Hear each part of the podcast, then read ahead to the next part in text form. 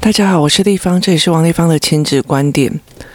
我以前曾经在立法院呃一段时间哦，然后那一段时间我曾经有一段时间是在教育委员会哦。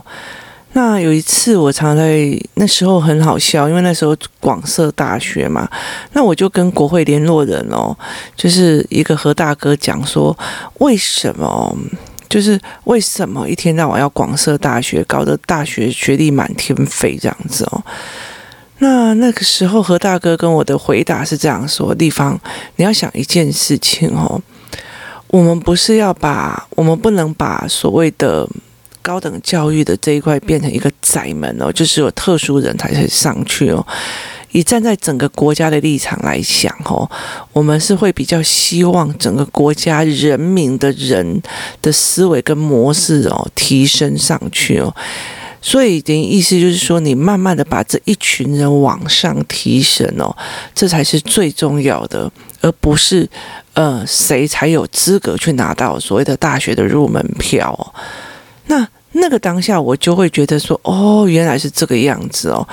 人在很多的时候，哦，我们的自以为是或者是干嘛，其实有时候又会有人来教你哦。如果你愿意听的话，那我就会觉得说，哦，原来是这样子想哦。但是，呃，我也不知道说，嗯，所谓的广设大学之后的好跟坏或干嘛这样子哦。那后来到最后，因为少子化，很多大学后来慢慢就算广设之后，也慢慢在收编哦。可是我觉得他至少让。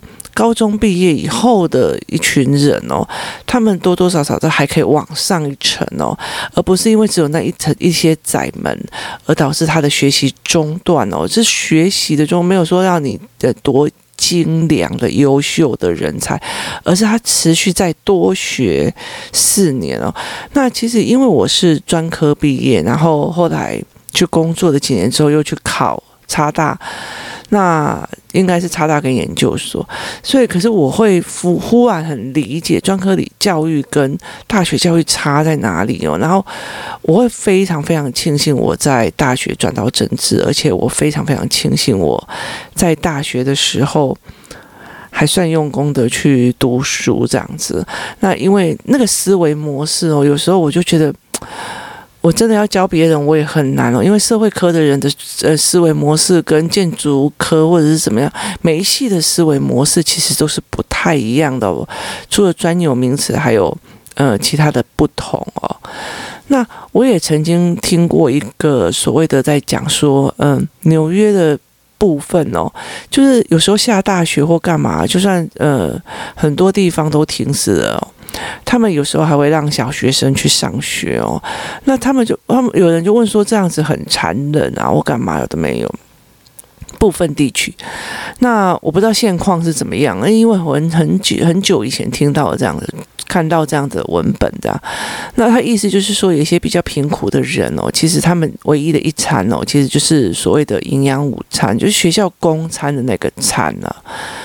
所以，其实我觉得教育很多的一个部分哦，他并不是在觉得说你应该要怎么对我的孩子，或我对你的孩子哦。那，呃，我在台湾哦，我我我有一次在 Clubhouse 哦分享了，就很晚了。我我觉得我这一个人哦，很特别的、很奇怪的一些事情。我们上一次的 Clubhouse 是从。呃，十点开始，然后我们就讲到三点哦。那因为大家就会想去睡嘛，然后慢慢的结束，慢慢越来越少人的时候，我就开始讲所谓的教材的差别哦。我会讲美国教材是用什么样的思维跟什么样的逻辑跟模式进去，那台湾的呃教材又是用什么样的模逻辑跟思维？中国又是什么？然后香港又是什么？那我会包括呃。历史也会讲一次哦，因为例如说以香港来讲，香港他英国在统治他们的时候，他不懂中文，他也不需要我要让你爱我什么有的没有，所以他们要让一些所谓的呃英国人懂中文，他只好用中文的语文学去去看。这一门学科该怎么样学，所以他在设计课程的时候，大概走语文学的部分哦，那比较不会像就是。呃，其他的华文华语文中心大部分都是你要欣赏我的文化，你要爱我的文化。那这里面有很多的东西，所以他在选文的方式其实是不一样的逻辑跟立场哦。那美国又有美国的，韩国又有韩国的哦。可是。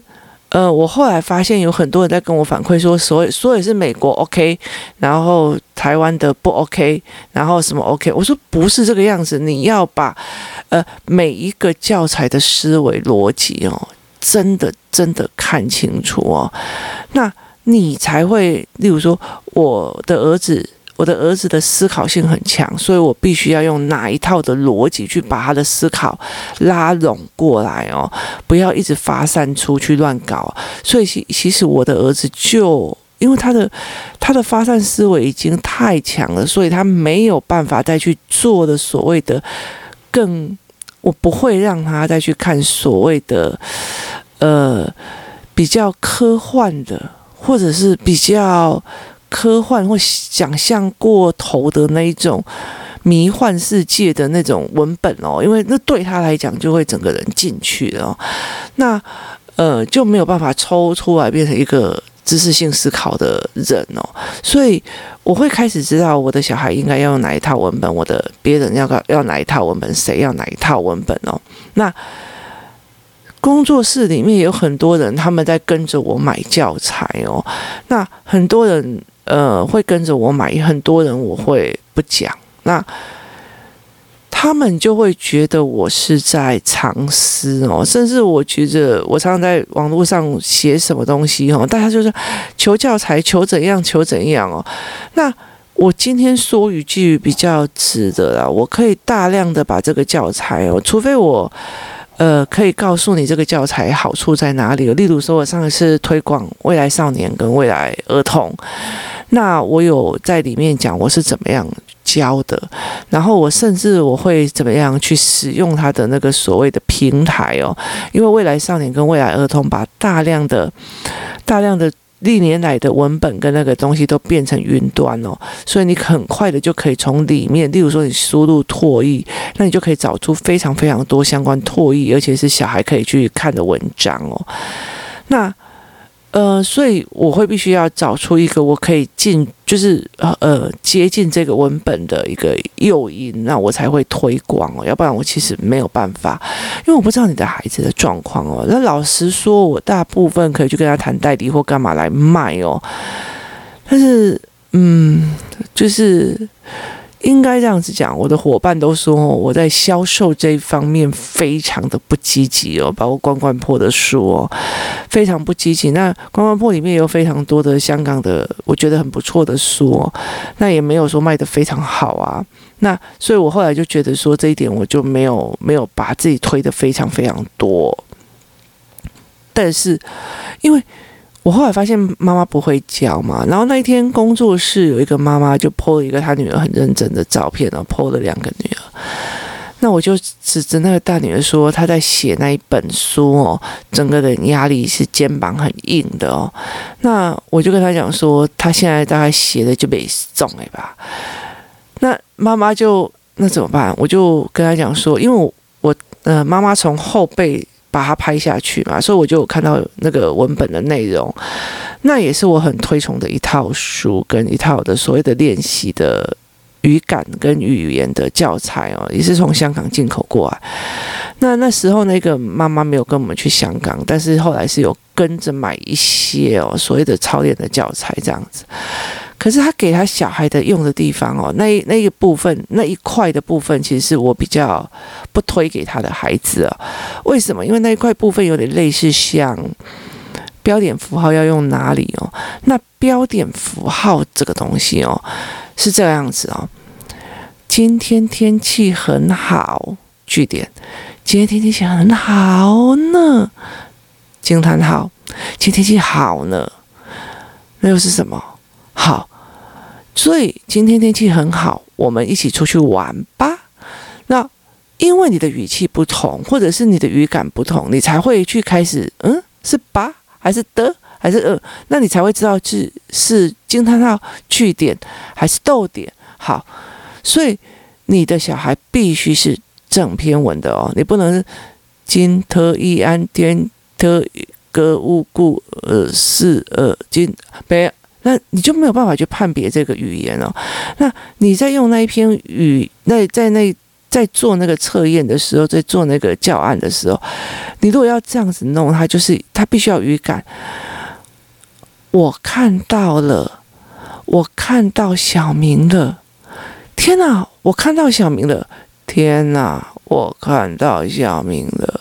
天啊，我看到小明了！就你必须要像个疯子一样，一直一直在讲哦。那因为你。本如果是我本身就是有语感了，然后而且我有各种的语语气跟语调，那我在用这个的时候，我就会理解标点符号在这个文词里面，在这个表达里面所产生的思维跟脉络。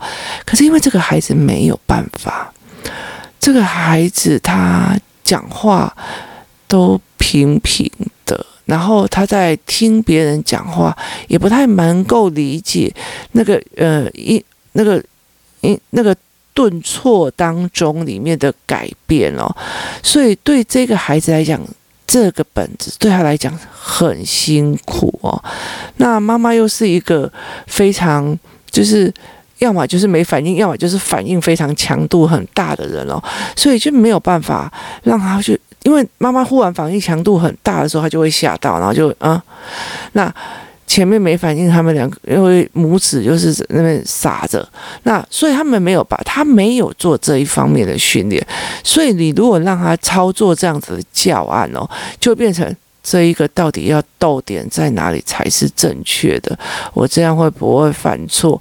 是不是在这里？我怎么知道在哪里？喂他的心里的妈妈就会是变成这个样子哦，那就不会像说。如何示范人际关系的礼仪用词？示范人际关系的礼仪用词，要示范人际关系的礼仪用词哦。就是他就不会有这样的音调跟语调，那他就不会去理解这个文本的意思。所以，我们当然可以用音调、语调，然后或前后文来判断。哦，它是一个故事或一个思维的时候，你再把它逗点、句点、惊叹号就非常快啊。所以，我就跟他讲说。一般如果有这样能力的孩子，在看这样子的文本的时候，会像笑一样，有没有？专注嘴巴是否呼，嘴巴是否忘了呼吸？专注时。嘴巴是否忘了呼吸呢？专注的时候，嘴巴有没有呼吸？就是他像笑一样，这样子来去判断这个时候逗点要在哪里，句点要在哪里，惊叹号要在哪里，破折号要在哪里。可是因为这个孩子讲话没有办法这个样子，所以他所有的逗点、标点符号就会在一个。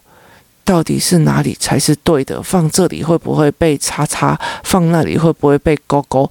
这样子的思维，它等于是在于是我做什么，你才不会再来烦我；我做什么，你才不会觉得我不行的角度，而不是在说哇，这个文本里面到底想要传述什么？让我说什么？让我懂什么？他就没有这样的能力，所以他就是整个在读的时候，整个肩膀就是一个，你知道。战斗型的肩膀，就是一副我娘又在刁难我的那个样子哦。那你何必呢？那可是教案教案本身是我推荐的哦，真的是我推荐的。那嗯，我的小孩也会用，因为我的小孩，你叫他一句话讲一百个。语气他都可以讲给你听，可是孩子不行，所以他在挑的过程你就不行。那所以后来我就跟他讲说，你先把这个拿走，或者是这个单元先不要动，你先去动后面的单元或者后面的单元。嗯、有一些绘本会非常有趣，他会他会把文本弄完了以后，他会把文本弄完了以后来问你说。下面哪一个图比较符合现呃上面这些文本的画面？也意思就是说，你文字不是一堆文字，而是它是不是符合画面哦？我不喜欢台湾的教科书哦，他写了以后，他的插图是真的用插图来表示哦。那但是其实在香港有部分，他一直在知道文本，例如说我们在。文本里面读文本以后，你脑子里面会成像一个景象哦。那个有没有成像出来，是对还是不对哦？这才是一个非常重要的点哦。所以我常会在讲说，你如果看《哈利波特》的四分之三月台，你脑中想象的四分之三月台跟我的四分之三月台是不一样的哦。那跟小孩的四分之三月台也是不一样的。那如果你曾经去过英国，你想象的四分之三是不一样的。我曾经去过法国，所以我想象的四分之三也不太一样哦。那你从来没有去过欧洲，你想象的也一定不是一样的。哦，所以很多在我就跟他讲说，你必须挑那一套教材里面这一部分哦。例如说，我在想一叶扁舟哦，在水上，然后摇摇晃晃，摇摇晃晃，月光洒在那个湖面上，产生映照出光影。那他就有四到五个图片来判断说，我问你这个文本里面到底是哪一个图片才是对的哦。那有的是白天，有的是晚上，那有的一叶扁舟是一个火那个游轮哦，所以每一个东西的状况是不太一样。那所以我就跟他讲说，你先练文本有画面，再来帮画面加声音嘛。你不能一刚开始他没有音感、音调、音什么的时候。你就一直要他去把标准符号弄下去，那这样子对他来讲，在文本里面的思维或在那一句的思维里面，他就会比较比较的辛苦，他就会觉得到底哪里是对，到底是哪里是对，就也就是我们非常不喜欢的，所以用背诵式的方法学习哦，说出来一下子就忘记了，他不是真的理解标点符号的概义跟真义哦。同样一套我推荐的香港教材，同样我教出来的孩子哦，那每一个孩子适用哪个教材是不一样的哦。那对我来讲哦，这个女孩子用。如果是文变图，图变文的这个东西，它就很 OK 哦。像呃，童话创意王啊，或者是说成语中的科学啊，就是关关破里面在卖的，这对他来讲就是 OK 的。可是你如果要叫他去练那个标点符号，那他就必须先把文跟图结合的这个部分练完以后，才去把人物加上语调哦。例如说，呃。白雪公主说：“那白雪公主如果是凶悍的白雪公主呢？那如果是温柔的白雪公主，如果是懦弱的白雪公主呢？同样一句话就会有不同的语感跟语气，不同的语感跟语气也决定了文本的内容的状况，那也决定了。”这个文本到底是在讲什么？然后你又理解了什么？你有没有看到画面？画面出来再加声音，然后你再去把那个文本拉起来。要不然的小孩的时候，你一直塞进去，一直塞进去，他一直在累积，到底这题是对还是错？这个逗点要放这里还是放那里？到底是怎样？其实你根本一点意义都没有。那其实反而会让小孩越离越远哦，越离最真的地方越远哦。所以其实我为什么会不太敢教教材的一？呃，讲教材的一个原因是在这里哦，你不知道妈妈怎么用的，然后你也不知道小孩怎么用的，那哪一个小孩适合哪一个，哪一个小孩应该要先开始在哪一个？那之前在思考班的时候，我们会谈啦。那工作室里面思考班有一个比较好的好处，为什么他们这一群的妈妈最近都变得非常的用功的一个很大的原因，是因为我相信从去年九月哦，一直到今年的五月。大量的每一个议题之后，我就开始教他们怎么看教科书、看文本哦，所以他们会开始知道自己的小孩呃需要的在哪里或怎么样在哪里，然后文本需要练什么，然后怎么看，呃，怎么协助孩子用文本思维的模模式把知识带进去哦，这才是非常非常重要的一点哦。所以，其实我觉得你的蜜糖或者是我的毒药，我的蜜糖或许是你的毒药，这一点是不一定的哦。前提是你要真的看懂哦，不要在那边就是觉得哦，美国的地方说 OK 哦，这谁说是不 OK 哦，那哪一个版本说不 OK？这你重点要你自己会看懂哦，而不是我说好就好哦。这跟嗯，这。呃，包括教科书或干嘛，如果真的以之后我真的有开认识教科书或者是看懂文本的课的话，或者认识教看懂教材就分析教材的课的话，那你就会理解一些。你刚看懂之后，你在协助孩子是如虎添翼哦。为什么？因为你知道怎么带嘛，而不是一直在灌知识哦。那。你你必须要去知道原。我为什么会这样推？我为什么原因呢？跟后果，你不能我就是不能说一个医生讲了一堆所谓的疫苗的好坏啊，因为它是蛋白质，因为它怎样，然后因为进口怎样，呃，因为进口，呃，进口必须要药证要什么的，他讲了一堆专有名词，你就跟他讲，我不管了，我就是要。人家那个电台说哈，那种药哦，注射期就会好哦，就是你了解的意思吗？啊，人家那个电台的某某某介绍的啊，就是你不能因为这个样子，就是说哦，那个电台人跟我讲啊，都伊的讲黑就后悔啊，冲呀，你专业的能力你都没有，那因为你没有这些专业知识，而导致你变成别人讲的后啊，那的赢啊，这反而会让你自己不知道。让你的小孩吃了什么，读了什么，用了什么，那这样就会更吃亏哦。所以在工作室里面有很多这样思考班好了，每一个孩子哦，不同的孩子，我就会跟他讲：好，现在这个人现在用听觉反馈器先把耳朵连起来，另外那个人应该用怎么样怎么样把它弄起来。那我最近有的时候会示范我在怎么。教小孩的过程哦，让这个小孩就是别的妈妈一看哦，原来是这个样子哦，然后他就赶快去去理解的我的逻辑。他不是怎么教，而是哪一本科目你有读，而是这个逻辑在哪里？我怎么建立这个孩子的思维逻辑？那我必须要了解这些逻辑。这也为什么是呃，之前袁妈来跟我们分享说，她买了将近满坑满谷的。呃，教材，但是他基本上都没有给圆圆用的一个最大的一个原因，是因为我要先把整套逻辑看懂哦，这才是最重要的哦，这才是呃最重要的一个模式。然后他也借由思考课去了解自己的孩子需要在哪里被精进，在哪里被思维哦。这也是才是我觉得一个非常重要的。那你知道你的孩子是什么样的状况，然后接下来你也知道教材的思维模式是什么样，那你就可以去用嘛。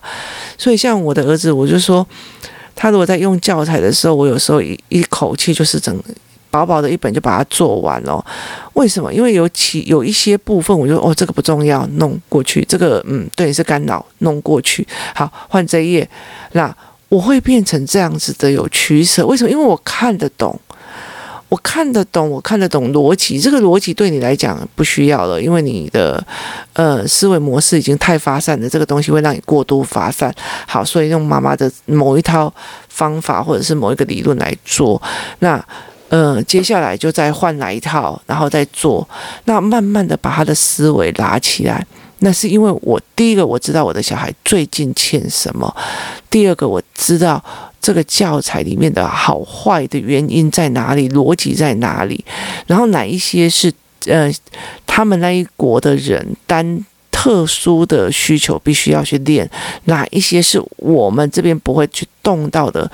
不是动到的思维模式，而且我也非常知道，我要孩子读的是因为他的思维整理模式，而不是那个知识或者那个字的本身哦，或者是多读多少文章哦。其实你有很多读很多很多的文章，你就读很多的言情，也不代表你会写政论文或政人经济文。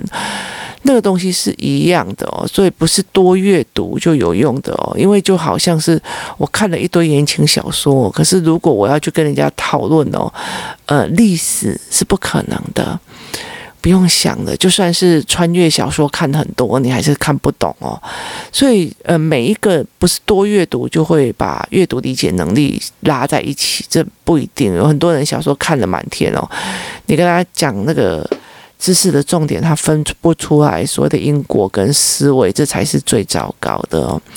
那怎么看懂教材？怎么去把自己的教材弄清楚？这才是非常非常重要的一点哦。前提在于是你必须先陪孩子去读书哦。这一次疫情的期间呢，我一直在想哦，不知道哪一个人哦，已经会开始发现哦，教材有一点点怪怪的哦。那那后来我才发现，我整个网友区哦，就只有一个人发现他怪怪。上个次 Clubhouse 他也上来聊，那但是我知道他没有办法去理解各科的，就是其他国家或者其他领域的教材会是怎么样的模式。但是我再拉回到最前面来讲哦，我们讲到教材这么多，那拉到最前面来讲，我们在讲到说，呃，纽约的天气，然后包括说为什么要广设大学这件事情哦。我老实说，我不会知道了台湾的教材个必须要进往前的一点，或者是说我知道台湾教材的模式跟别的地方教材的模式是怎样，而去批判我们的政府或我们的教育单位哦？为什么你知道吗？因为呢，这全世界的，嗯，全台湾的人哦，他。不是每一个人都是思考性人格哦，他们也有一些所谓执行性人格的人哦，那没有好坏。那另外有一部分的人哦，有一部分的妈妈跟一部分的呃家长，他没有办法去看懂文本哦。你包括呃，那例如台外籍台湾人哦，这个部分哦，有些呃越南籍的妈妈。然后他现在就算已经帮小孩养大了，但是他在教养孩子的功课的这个部分哦，其实是没有办法的哦。那可是你不管是怎样的人哦，你都一定要让他变成的所谓的，在这整个国家里面，他至少要有写字，他会练字，他会读书，他会读得出来哦。这件事情是非常重要。他出去外面哦，买菜呀，会算数啊。那呃，去银行会写字啊。那如果可以让他越来越高，越来越高，他可以判断说，诶，这个是不是诈骗啊，或干嘛？这个东西是非常非常非常重要的哦。那我不能要求所有的人要达到我的。标准，或者是多达到我的东西哦，那我也不会觉得说全世界的老师就应该要跟我一样教哦，因为我觉得人这个世界就是因为不同而美丽哦，所以没有一定要怎么样才是对的，教材会适用于不同的孩子哦，但是基础的能力也是要有哦，所以。今天不要看到别人哪一个老师就说哦，这个教材很棒哦，你就去哦，然后那个教材很棒哦，你就去哦。你真的真的真的要去理解你的孩子适合什么，不适合什么，而且全世界的教材你要讲得出所以然，你要知道那个脉络，那你才知道这个东西好不好嘛。例如说，诶，我要知道消炎药或什么样的东西的脉络，那我才知道用在哪里或不用在哪里嘛。包括像这一次的疫苗，我也在一直在看，呃，嗯、哪一个品牌是用哪一个或干嘛的没有，就是它有其实很多复杂的呃知识在里面哦，不是说你只要打了以后就好了，谁知道你的打的疫苗是真的有效的，还是毒品，还是它只是一个安慰剂的生理食盐水啊？你不是说，哎，别人跟你讲做这是疫苗就好了，所以那是有很多的知识存在的哦。那你必须要了解，进入你的口中的是什么，吃掉的是什么，喝掉的是什么，这才是有意识的读书，跟有意识的思维，跟有意识的饮食，这才是最重要的哦。所以提供大家一个思考哦。其实我觉得，身为一个嗯穷穷的亲子作家哦，那老实说，这些教材教案我都可以拿出来跟大家合伙团购卖或干嘛都没有。但是真的真的，我要卖之前，我一定会想要想尽办法开把师资班或者是思维班开好开满再来说。就像最近他们一直在敲碗数学的量感量感的操作，那。我也在考虑说，要不要趁着疫情这个段时间，赶快把它弄起来，因为我的小孩已经练了三四次了，那我觉得非常非常的有趣哦。那嗯，他其实是有别一般学校的状况哦，所以我们今天就来了解这件事情，就是说你的孩子是什么样的思维法，他需要什么样的思维模式哦。那我们慢慢的去协助他，那不是所有的课本的文本都是。就是所有的教具教案就适合所有的人，然后也不是所有的教案只要拿过来就丢给小孩就叫他写，他就会变厉害。他其实有一套比较特殊的辅导或者是教学的系统。然后另外有一件事情非常非常重要，就是当你觉得台湾的教育不是很好的时候，你要知道，其实它是为了全国的人民为基础教育为存在哦。那嗯。不是只是为你单人而存在，这才是一个非常重要的一个点哦。整个站在一个国家的角色去思维一件事情哦，那才是一个非常重要。但是我真的也不会演，他需要改进的地方非常的多。但是，呃，其中包括师资，还有很多东西都必须要帮很很多协助哦，所以这才是一个非常重要的点哦。因为其实在教学方式的模式什么都要更改，其实是一个大工程哦。但是我真心觉得，会认字、会写字，然后读得懂、读得了书这件事情哦，国小就是基础教育哦，他每一个人。今天你觉得你非常有能力，希望你的孩子更厉害或干嘛的没有？可是有些有些的小孩，他真的真的父母没有办法协助到他这样子的领域哦。那基础他也不能太这样子太跳痛的话，那你至少还要让他保有我会书写会读书哦。那他会慢慢的一步一步扎扎实实的上来，翻转自己的人生哦。